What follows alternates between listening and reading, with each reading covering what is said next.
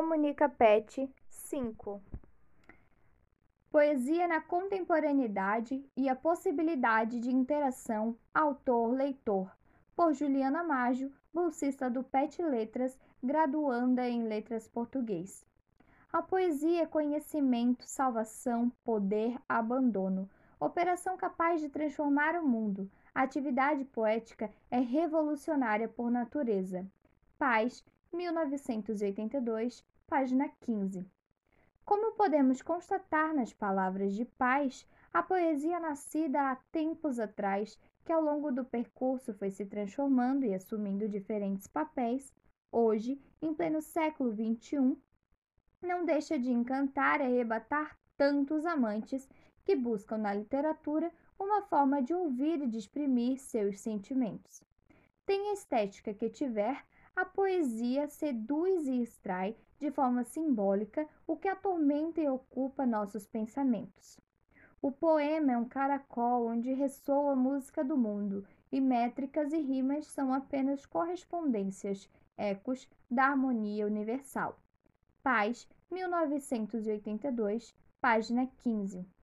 Em tempos guiados pelas tecnologias, a arte literária presente nos livros vem cada vez mais sendo transformada em registro virtual, muitas vezes transitório, e os livros mesmo estão ocupando basicamente o ambiente escolar.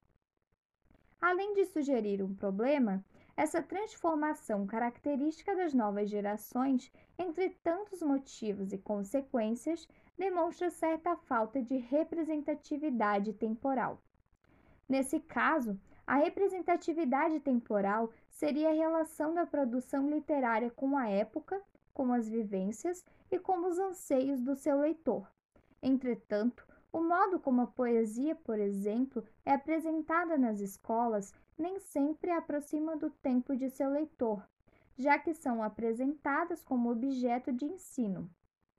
Comumente, os estudantes recebem poesias antigas, metrificadas e com palavras e versos arcaicos, sem uma abordagem adequada por parte dos professores. Trabalhar uma produção literária de outra época não é um problema, desde que ela seja apresentada, contextualizada e abordada de modo a evidenciar suas características e relações com a atualidade.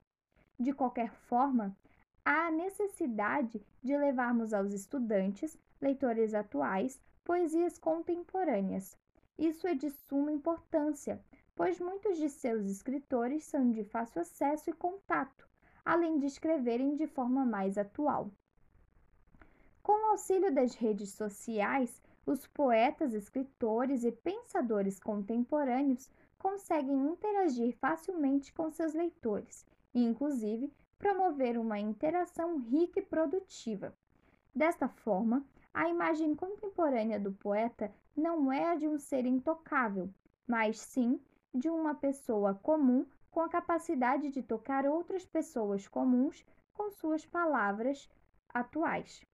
Podemos citar a poeta e publicitária Clarice Freire, mulher nordestina que teve sua arte divulgada inicialmente na internet através de um blog, Freire ficou bem conhecida após criar uma página no Facebook e mais tarde no Instagram.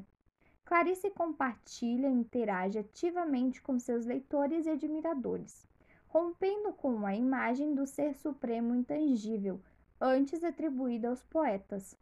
Assim, o texto poético pode ser trabalhado e abordado em sua produção e manifestação contemporânea próxima aos leitores estudantes que, além de conhecerem a produção literária atual, passam a ter a possibilidade de aprimorar e desenvolver o gosto literário em contato com o autor.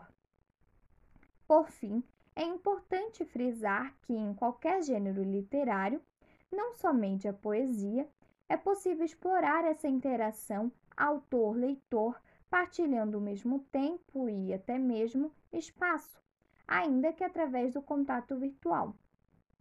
Considerando essa possibilidade intensificada na contemporaneidade pela tecnologia e, consequentemente, pelas redes sociais, deixo como sugestão de leitura as poesias de Clarice Freire e sugiro que a procurem no Facebook e no Instagram.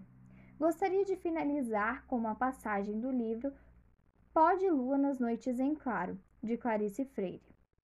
Abri a gaiola do imaginário, então libertei os sonhos contidos, voaram como o vento por toda a casa, como se não fossem mais proibidos.